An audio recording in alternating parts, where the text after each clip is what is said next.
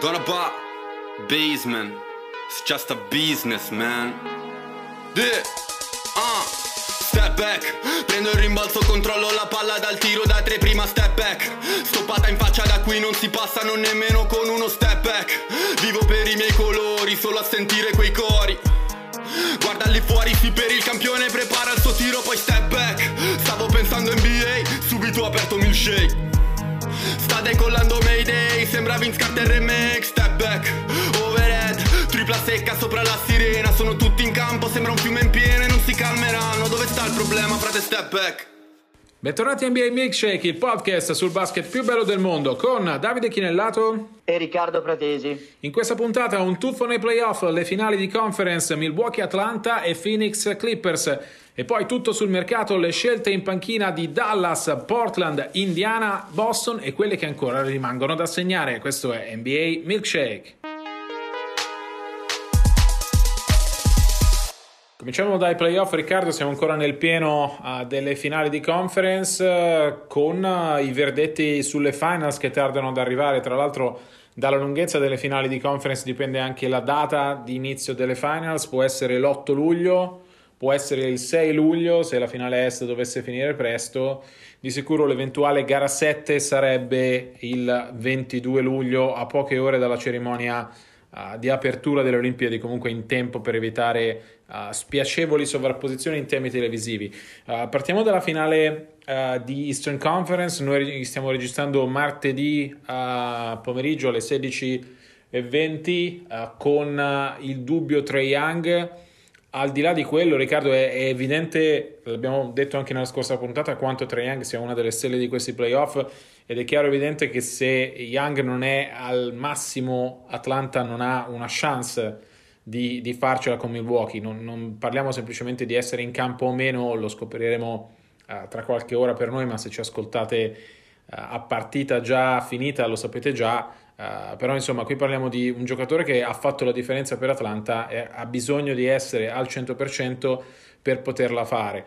Uh, tolto lui, stiamo anche vedendo però un ottimo Danilo Gallinari, no? un, um, un, giocatore che per la prima volta gioca una finale di conference in carriera, viaggia a 13 punti di media. In gara 3 è stato, dopo Young, il miglior giocatore di Atlanta. È stato bravo ad adattarsi al ruolo di sesto uomo, al, al ruolo di veterano leader di un gruppo, in grado comunque di dare qualcosa di importante quando entra in campo. E non era facile, onestamente, quando. quando eh, insomma, sei abituato ad altro. Ti aspettavi che Gallo avesse questo successo ad Atlanta in termini proprio di riuscire a fare la differenza su palcoscenici così importanti che mai aveva calcato prima nella sua carriera? Avendo l'opportunità, sì, nel senso che a playoff Gallinari ci è arrivato spesso infortunato, anche quest'anno non è che sia proprio al meglio fisicamente. Quello è stato il suo grande problema, oltre al fatto di aver giocato squadre che insomma a playoff non li hanno, non li hanno neanche disputati, eh, non, non necessariamente per colpa sua. Io su Atlanta avevo enorme insomma, incognite per tutta la stagione, che la svolta è stata sicuramente il cambio di panchina. Il cambio di panchina secondo me comunque ha favorito anche il Gallo, nel senso che Macmillan, insomma, io gli ho fatto anche domande specifiche su Gallinari di recente durante questi playoff insomma, mi ha sempre detto un po' tutto, tutti quelli che erano gli spunti che gli avevo proposto mi ha detto un po' tutto questo cioè mi aspetto da lui innanzitutto punti della panchina, leadership, esperienza e poi mi ha fatto notare che comunque ha difeso anche in maniera decorosa, ovviamente ormai difende lunghi, non è possibile chiedere di difendere giocatori di, di, sul perimetro, insomma la mobilità non è quella di inizio carriera.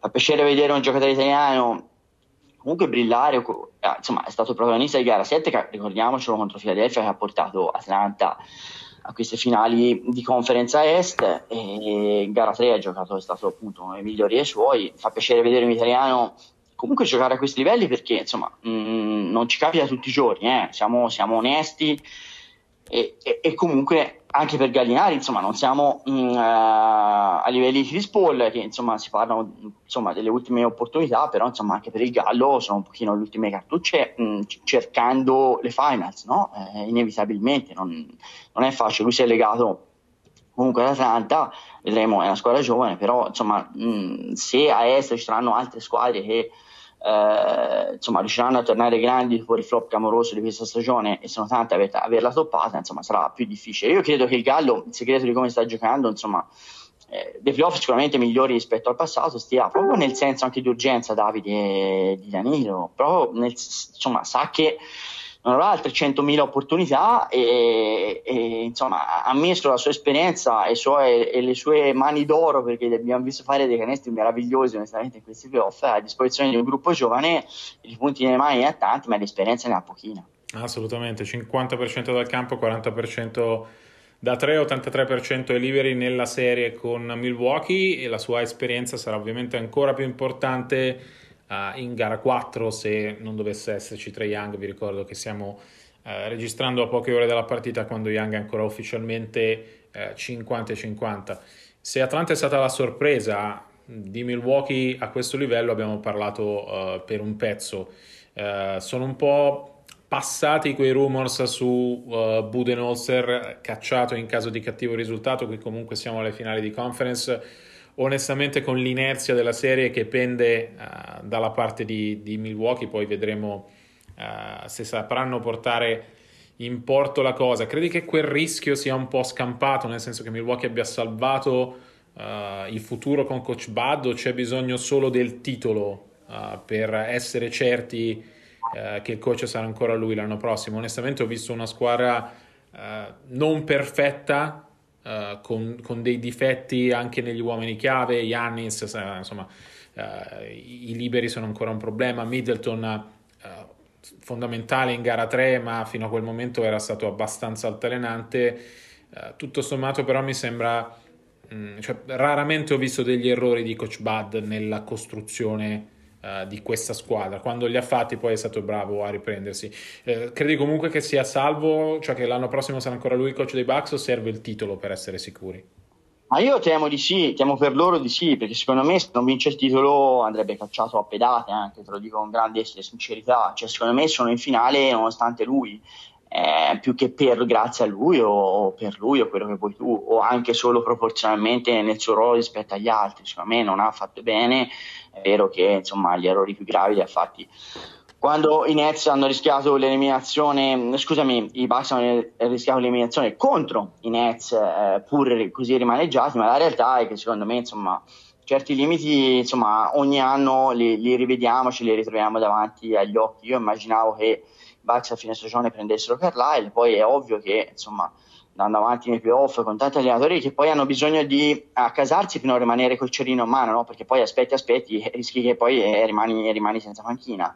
Eh, è chiaro che con i Bucks avanti, poss- secondo me, Bada ha enormi possibilità di essere confermato comunque vada, però se chiedi la mia opinione io credo che sia sbagliato, cioè secondo me eh, dovrebbe essere confermato solo in, in, caso di titolo. Aggiungo che per i Bucks è un'occasione clamorosa, nel senso, io li avevo, guarda, io, io avevo, la mia finale è ancora buona, io avevo Bucks vincenti sui Clippers, te lo ricordo, eh, perché è la verità, l'ho, l'ho detto più volte qua su Milkshake, per cui è tutto il record. Tra l'altro, Milwaukee vincente ce l'avevo inizio stagione e con, con questa premessa sono dei playoff folli in cui la razionalità è stata buttata fuori dalla finestra e sono viste cose che voi umani, come diceva la pubblicità un tempo, cioè mh, fuori da, da, da, da, ogni logica, io credo che paradossalmente, nonostante l'infortunio di Di Vincenzo, che comunque per loro è un titolare, i Bucks siano stati graziati da questa epidemia di infortuni che ha colpito un po' tutti negli uomini chiave. Hanno perso sicuramente un giocatore cruciale, ma non uno dei migliori, quantomeno 3-4 primi giocatori. E di conseguenza per loro sia veramente un'occasione unica questa qua, cioè non so quando questo treno possa ripassare, è un treno in cui insomma sono, mh, sono, sono, verificate così tante sorprese, non c'è una squadra veramente di grandissimo livello da battere e da eliminare. Eh, I Nets sono uno scalpo importante, ma eh, sono Nets che hanno giocato con Arden a fine serie mh, acciaccato in campo e prima assente e, e senza Irving nella coda de, della serie. Per cui veramente mh, secondo me è un po' carpe diem. Tra l'altro io so, sono in questi giorni a Atene eh, quindi a casa di, di Yannis. Qua nelle pubblicità vince ancora Zizipas ma è un bel testa a testa. Li trovi insomma abbastanza dappertutto. Io credo che entrambi. E credo che veramente per lui sarebbe un po' la consacrazione definitiva, insomma, t- era un po' un Godot, lo aspettavamo da anni, eh, in ogni caso se eh, vincesse il titolo, insomma, credo che faremmo altre puntate di mm, milkshake dedicate al greco. Assolutamente, eh, è già un due volte MVP e io credo abbia l'impressione di poter essere ancora meglio di quello che è, nel senso di avere enormi margini di miglioramento. Il titolo potrebbe diventare quel trampolino di lancio per colmare il gap, diventare la faccia dell'NBA, non solo il greco più famoso del mondo, ma uh, comunque il simbolo de- della nuova NBA. Uh, eh, spostiamoci nella Western Conference, Riccardo, dove uh, quando registriamo i Phoenix Suns sono avanti 3 a 2, avendo sprecato la prima chance di tornare alle finals per la prima volta dopo 28 anni.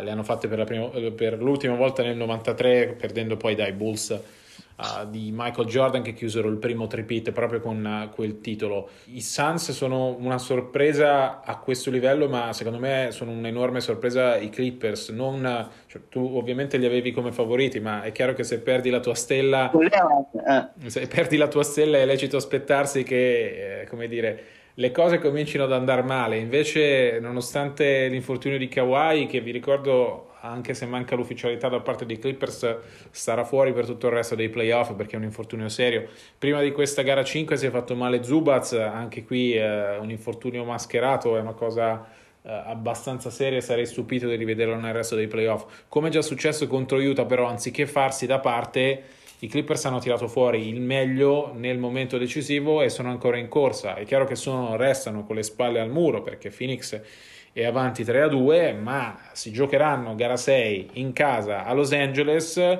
con forse per la prima volta i peccati di gioventù di Phoenix che sono emersi nella quinta partita. Uh, I Suns sappiamo, tolti Chris Paul e Jay Crowder, sono una squadra giovane, ha la prima esperienza playoff in tutti i giocatori chiave. Uh, per la prima volta, onestamente, in gara 5 ho visto peccati di gioventù in termini di, uh, come ha detto bene Monty Williams, secondo me a fine partita non capire la disperazione con cui avrebbero giocato i Clippers e non essere riusciti a mettere in campo la stessa urgenza di chiudere la serie che invece avevano i Clippers per rimanere in vita.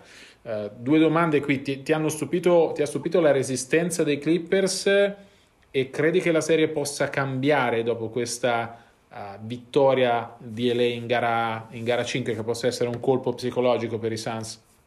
Ah, eh, no, non lo so, onestamente. Eh, io credo che i Clippers abbiano l'inerzia, ma la realtà è che è una, è una serie, sono playoff in cui l'inerzia è contata relativamente. Insomma, abbiamo visto um, tante squadre perdere il servizio e poi riconquistarlo. Eh, su, su, su, quello dell'avversario conquistare il break per usare un'analogia tennistica. Io credo che i Suns siano un pochino più squadra nel senso che comunque hanno una fisionomia più chiara una, delle gerarchie più delineate cioè c'è Chris Paul che è insomma grande vecchio se vuoi insomma il, il, leader eh, carismatico dentro e fuori dal campo, in Booker hanno insomma il braccio armato della squadra. E poi tanti giocatori di ruolo, alcuni giovani, alcuni meno giovani come Crowder che insomma sono, sono lì a, da, da, contorno a non, um, a non, far abbassare il livello quando uno dei due non c'è o non è al massimo. Eh, e in più è una squadra che ha fatto bene tutto l'anno. Eh, io non credo i Suns siano onestamente per valore assoluto uno squadrone, però mi danno più certezze da questo punto di vista, cioè è una squadra che ha una sua precisa fisionomia ben delineata e quindi io credo che alla fine pur avendo io i Clippers finalisti, io credo che eh, i Suns, non solo perché ora sono avanti 3 a 2, sono stati 3 a 1, ma insomma, io credo che abbiano qualcosina in più. Eh, I Clippers hanno, secondo me, un grande merito, cioè una squadra che, avendo personaggi abbastanza curiosi in, in, a roster, è una squadra che non, come dire, non ha una, una, una una, um, un raziocinio per, quale, per il quale, ok, siamo stati battuti, ok, siamo sotto, ok, gli altri sono più forti di noi, inevitabilmente uno dice, cioè, si, si, non dico si rassegna, ma si, si prepara al peggio.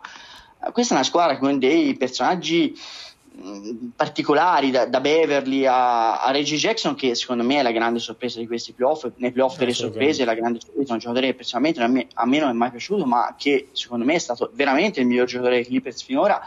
Eh, in, se guardiamo tutte le serie tutte le partite e ha fatto cose impensabili in attacco. Eh, ma possono continuare. Lo stesso Paul George lo stesso Morris cioè sono giocatori personaggi molto particolari dentro e fuori dal campo, con tante luci e altrettante ombre, sono molto personaggi in chiaroscuro. Sono personaggi che sicuramente tra i meriti che hanno sono giocatori che mh, mm, non, non, non, elaborano come gli altri i risultati, cioè sono convinti di essere forti e, e quindi a prescindere da quello che, che, dice il campo, che dice il punteggio di una serie, eh, vanno in campo convinti di essere più forti degli altri e questo è venuto buono perché insomma i, i, in questi playoff i Clippers si sono trovati sotto, mh, mm, ricordiamolo, 2-0 e 3-2 con, con Dallas, poi si sono trovati in parità a due pari con eh, Utah, ma per, avendo perso Leonard e in questo caso sono sotto 3-2 nella serie, ma insomma hanno già mh, superato un'altra elimination game vincendo gara 5. Ecco, questo credo sia un pochino eh, il mio riassunto della serie Ovest. Tu come, chi vedi favorito oggi, eh, valutando quello che è al momento il punteggio? Credo che dobbiamo concedere un'altra chance a Phoenix, ma che i Clippers si siano trovati uh, dal punto di vista caratteriale. Hai fatto bene a sottolinearlo, nel senso è una squadra, se, i Suns sono una squadra incosciente nel senso di naif, no? Prima esperienza ai playoff, torto mm, Paul e Crowder non sanno bene che cosa succede. I Clippers sono una squadra incosciente nel senso di eh, non guarda quello che succede, sono convinti della loro forza, sono convinti comunque di poter ribaltare a qualsiasi situazione una convinzione rafforzata nel corso dei playoff perché hanno rimontato appunto con Dallas, hanno rimontato con Utah, hanno superato la perdita del loro, di quello che tutti i Clippers riconoscono come il loro miglior giocatore, vale a dire Kawhi, eppure sono ancora lì, uh, sono ancora la cosa più facile sarebbe stata farsi da parte, cioè rassegnarsi, no? sia con Dallas, hai perso, ricordiamo, le prime due partite in casa allo Staples Center. Eh, quando si è fermato Kawhi sarebbe stato facilissimo insomma, arrendersi, alzare bandiera bianca, sarebbe stato pesante, ma ci sarebbe stato un alibi grosso come una casa. E anche in questa serie lo stesso, manca Kawhi, ehm, manca Zubas che comunque in gara 4 era stato secondo me importante pur, pur nella sconfitta, eppure i Clippers sono lì, continuano a lottare, continuano a tirare fuori risorse che non pensavamo avessero, continuano a cambiare assetto e ad uscirne comunque come, come la squadra vincente eh, e rimanere, rimanere, ancora in vita. Sono, sono curiosissimo di vedere cosa può, cosa può, succedere in queste partite. Eh, penso comunque che Phoenix abbia un altro match point da sfruttare, ma eh, deve stare attenta a non perdersi in quegli errori di gioventù perché sono vicini no, a quagliare uh, devono rendersi conto di chi hanno davanti e di come fare per portare a termine la missione. Noi Davide siamo pronti per un'altra gara 7, eh. io torno adesso di rincorsa, per cui eh, io, forse per me finirebbero tutte le gara 7. Passiamo al mercato, l'altro grande tema NBA, ovviamente sono rimaste quattro squadre, vuol dire che le altre 26 devono cominciare a pianificare il futuro ed è stata una settimana importante soprattutto per uh, Boston, uh, Portland, Dallas e Indiana. Cominciamo da quello che io ritengo essere l'assunzione del coach più azzeccata tra queste, vale a dire Rick Carlisle a Indiana. I Pacers li vedo come una squadra comunque che aveva già quello che serviva per essere importante a est. Quest'anno tanti infortuni, anche giocatori chiave, tanti problemi con Bjorkren Credo che Carlisle, che tra l'altro ritorna a Indiana dove ha già allenato dal 2003 al 2007, uh, possa essere l'uomo giusto per far fare a questa squadra il salto di qualità che le serve e che questa squadra con pochissimi ritocchi, se non nessuno, possa già essere in grado nella prossima stagione uh, di competere con le migliori uh, nella Eastern Conference perché credo che abbia tanto tanto talento. Um, ti piace l'assunzione di Carlisle per i Pacers? Sì, mi piace, credo sia un, un, un ottimo ingaggio, mi ha addirittura sorpreso, però in realtà io credo che Indiana al completo sia una squadra di livello e quindi mh, mm, sono sorpreso relativamente. In più, sai, un allenatore tornare dove è già stato, poi sono persone, a volte ce ne scordiamo, insomma, magari ambientarsi in città, tra l'altro Indianapolis è una città abbastanza vivibile, eh, quello lo aiuta, insomma, aver avuto un'esperienza in passato, non è più un bambino, Carlisle.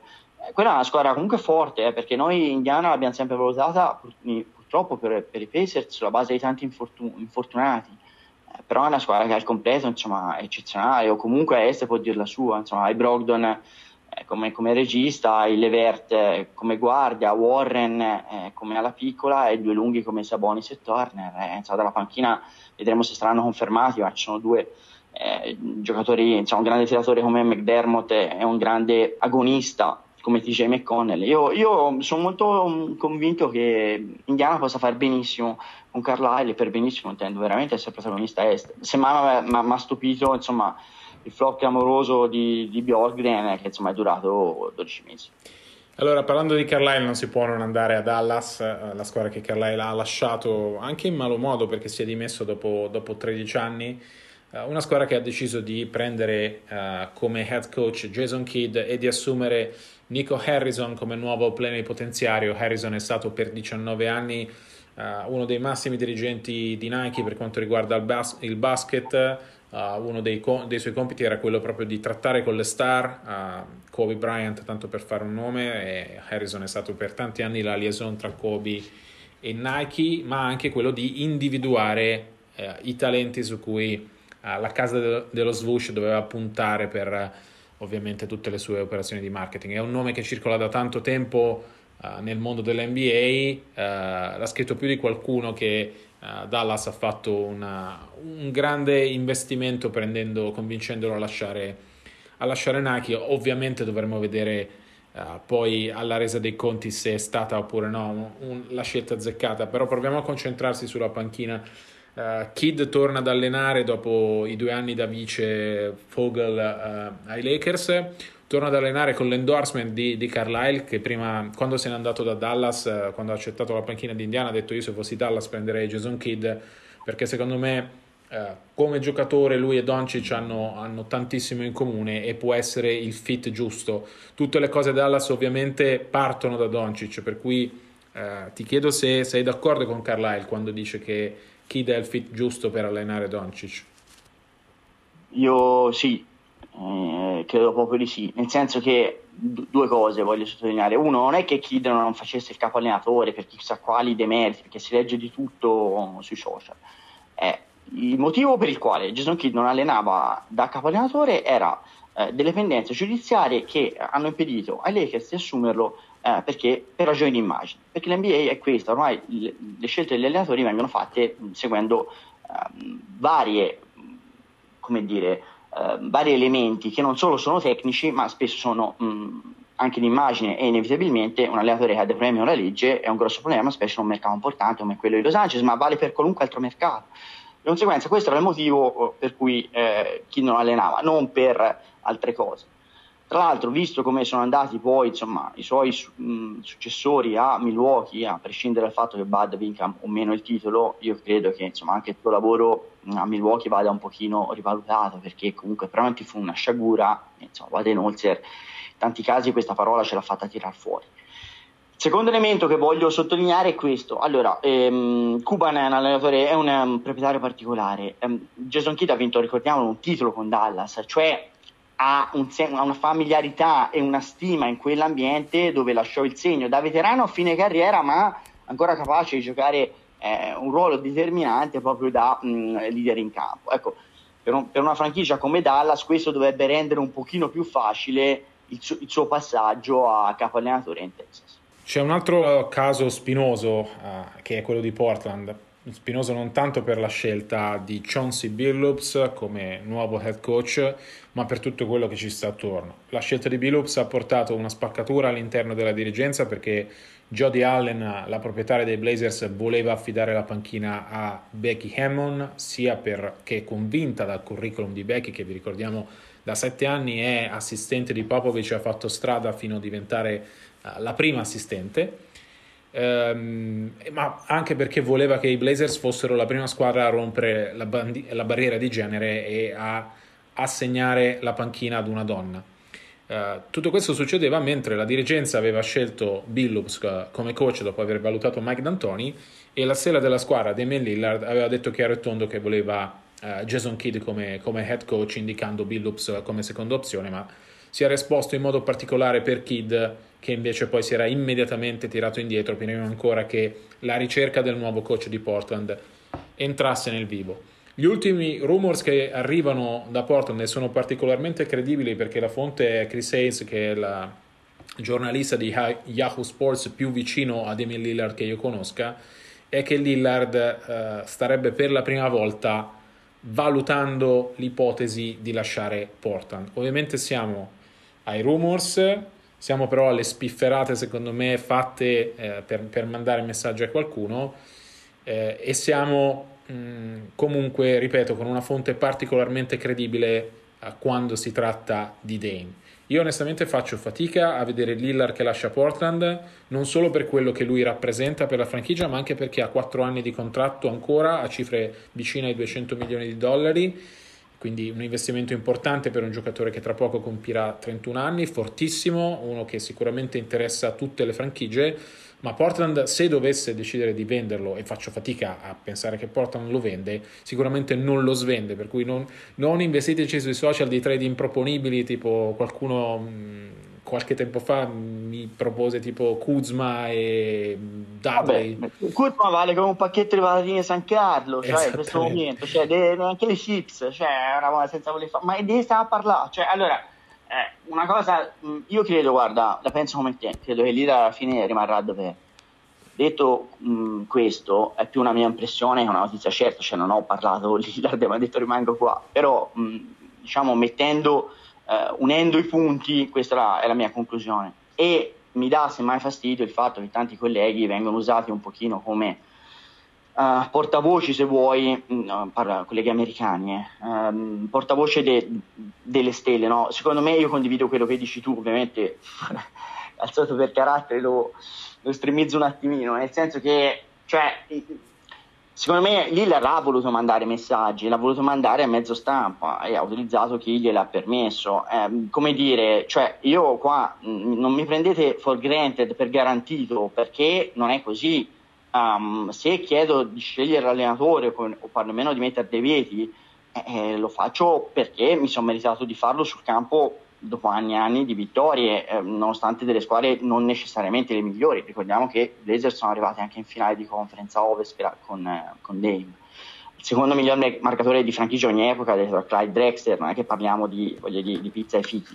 Um, l'altra cosa è che Billups è un allenatore che gli piace, al di là di quello che ha scritto Heinz, è un allenatore che gli piace e che aveva l'ok di, di, di, di Dame, per cui cioè, io non vedo la necessità di andarsene al di là della scusa, del, dire, di aver letto delle critiche sui social, ma un giocatore come Lira che ha le spalle larghissime, figurati che si preoccupa di queste cose fa. Io credo che abbia voluto mettere un pochino i puntini sulle i, come a dire a tutti, signori, io sono qua, la bandiera dei Blazers, ma non mi considerate scontato perché non lo sono, perché altrove l'erba può essere anche più verde. Ecco, però da qui a dire che si muove, secondo me ce ne corre. Sì, ci sono tanti, tanti uh, problemi, uh, tante cose che potrebbero uh, trattenere Lillard a Portland al di là della sua volontà. Tornando alla scelta di Billups, anche qui si è scommesso sulla carriera, ovviamente il nome che Billups ha come giocatore, perché Chauncey come allenatore ha una esperienza che è quella di assistente di Ty Lue, che è il ruolo che avrà comunque finché i Clippers uh, saranno nei playoff. Dalle tante possibilità, questa mi sembra un po' più una scommessa. Certo il rapporto tra Billups e Lillard sarà quello attorno a cui mh, si costruiranno i Blazers, ma Portland ha la necessità di vincere, secondo me, o comunque di migliorare non necessariamente il roster giusto per poterlo fare, qui serve una grossa mano da parte di Olsci nel fare quelle trade che negli ultimi anni ha sempre fatto fatica a fare, mi riferisco a McCollum, considerando Lillard inamovibile, però ecco, quella dichiarazione di Lillard secondo me va, quella rumors, diciamo, fatto uscire da Lillard, va inserito anche in questo contesto, è il momento che Portland dimostri a Dame di voler vincere, la squadra così com'è è lontana dal meglio, adesso questo è stato un anno estremamente particolare, però uh, se pensiamo alle potenze della, della, Western Conference nella prossima stagione, Portland secondo me è almeno due gradini sotto le migliori. Il messaggio di Lillard è chiaro, ragazzi, io comincio oh, insomma, ad essermi stancato di fare tutto da solo, ho bisogno attorno a me di una squadra che mi permetta di vincere. Poi abbiamo visto in questa stagione quanto eh, L'NBA è imprevedibile, eh, quanto le circostanze possano cambiare tutto da un momento all'altro, pensate per esempio a Young e Atlanta, eh, però è il momento che Lillard abbia attorno una squadra migliore di come l'ha avuta nelle passate stagioni. Questo credo sia il messaggio chiave dietro il, le spallate che ha dato, che ha dato Lillard. Uh, Io su Billups cioè, sono possibilista, nel senso che comunque è stato un giocatore di grandissimo carisma e comunque un giocatore cerebrale io credo che insomma, Livaldi, insomma, si meriti il beneficio del dubbio. Ecco. Mi fermo a questo perché poi non abbiamo verifiche, come faccio a dirti è bravo. Cioè, però ti dico, uno, era uno che in campo capiva il gioco ed aveva un'enorme personalità, un giocatore insomma, rimasto famoso per i suoi tiri nel clutch time quando la partita era in bilico, credo che magari una chance se la possa meritare. Sì, eh, una chance se l'ha meritata anche Ime Udoka, eh, scelto da Brad Stevens come suo successore. Eh, un coach anche qui alla prima esperienza da capo allenatore, anche per lui parla il curriculum, è stato allievo di Greg Popovich quando c'era Ettore Messina, comunque è stato per anni uh, uno degli assistenti principali di Pop, ha lavorato a Filadelfia nella stagione della bolla 2019-20 e quest'anno era tra gli assistenti di Steve Nash a Brooklyn. Stevens ha detto di essere rimasto particolarmente impressionato da, da Udoka, su di lui io onestamente ho sempre sentito parlare bene, ma sono curioso di vederlo alla prova del campo con una squadra che i due pilastri giovani ce li ha già e sono ovviamente Tatum e Brown. Ha già fatto una mossa importante a livello di giocatori, cedendo Kemba Walker per riprendersi all'Orford. Uh, adesso anche qui Brad Stevens deve fare tanto per costruire, uh, per dare a Udoka una squadra che possa fare qualcosa di importante. Troppa pressione per cominciare? Eh, ne abbiamo già parlato di Udoka Boston, io te lo ribadisco, secondo me è, una, è un ingaggio molto a rischio, uh, secondo me non è un ingaggio ottimale proprio perché Boston è abbastanza, cioè deve vincere subito, è un allenatore esordiente che ha un dirigente esordiente, Stevens, eh, cioè in un ambiente in cui si vuole vincere subito, in un ambiente in cui c'è una squadra che ha dei paletti imposti da ehm, il salary cap abbastanza significativi, cioè non è che possa arrivare chissà chi, eh, di conseguenza la squadra è quella.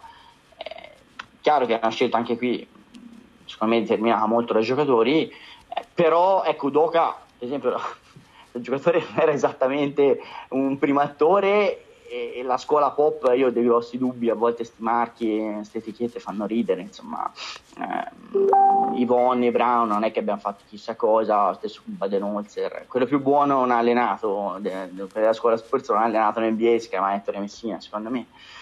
Per cui ho dei grossi dubbi su, su Doca mm, leggevo quello che diceva Zeno l'altro giorno che comunque conosce bene quei circuiti diceva insomma anche uno che parla poco detto questo di nuovo è un allenatore esordiente che si mette al beneficio del dubbio, però ecco, se mi chiedi a me, io avrei fatto valutazioni differenti. Ecco. In chiusura rapidi restano tre panchine da segnare, New Orleans, Washington e eh, Orlando. C'è un nome affascinante per Orlando che è Penny Hardaway. Um, tu che segui tanto anche il college, che tipo di coach è Hardaway e se lo vedi uh, possibile allenatore in NBA? È un allenatore scarso, eh, sopravvalutato, insomma, valutato soprattutto per il nome, per quello che è stato in campo. A Memphis University in tre stagioni non ha mai portato i Tigers al torneo NCAA, io passerei serenamente. Ecco, qua, qui secondo me avrebbe un senso il nome di Becky Hammond perché il mercato è piccolo, eh, insomma, avrebbe mh, mm, questa nomina darebbe a lei la chance di non essere bruciata da pronti via perché comunque, insomma, Orlando non è che possono immaginare di vincere dall'oggi al domani potrebbe essere valutata almeno in due o tre anni ecco, e, e, quindi si potrebbe fare una valutazione seria senza eh, correre eh, e rischiare insomma, di mh, mm, pregiudicare non solo la, la sua carriera da allenatrice NBA ma eventualmente quella di altre donne in NBA. Tra le tre panchine che hai nominato da assegnare a me farebbe piacere trovassero insomma panchina due allenatori Atkinson con i giovani eh, può essere un'alternativa anche a Orlando. E Mike eh, D'Antoni a me piacerebbe tantissimo soprattutto a, ai Pelicans perché secondo me per eh, Zion e, e Ingram eh, insomma è un allenatore ideale che gioca con, con, i piccoli corre a mille all'ora secondo me sarebbe perfetto. Non credo finisca lì ma a me personalmente piacerebbe tantissimo vederlo lì Si chiude qui la puntata numero 33 della terza stagione di NBA Milkshake. Io vi ricordo che per tutte le informazioni 24-7 ci trovate su tutti i nostri social giorno e notte, in particolare su Twitter, at dichinellato, at rprat75. Vi ricordo del libro di Davide eh, che trovate la biografia di LeBron James. Vi ricordo che le musiche sono una coproduzione di Donna Ba e Guru Frequency, che il montaggio venne fatto da Roberto Borrello in post-produzione e noi ci risentiamo martedì prossimo. Io da te ne tornerò serenamente in Italia. Le mie vacanze saranno durate come il play di chi è stato eliminato. A presto e buona NBA.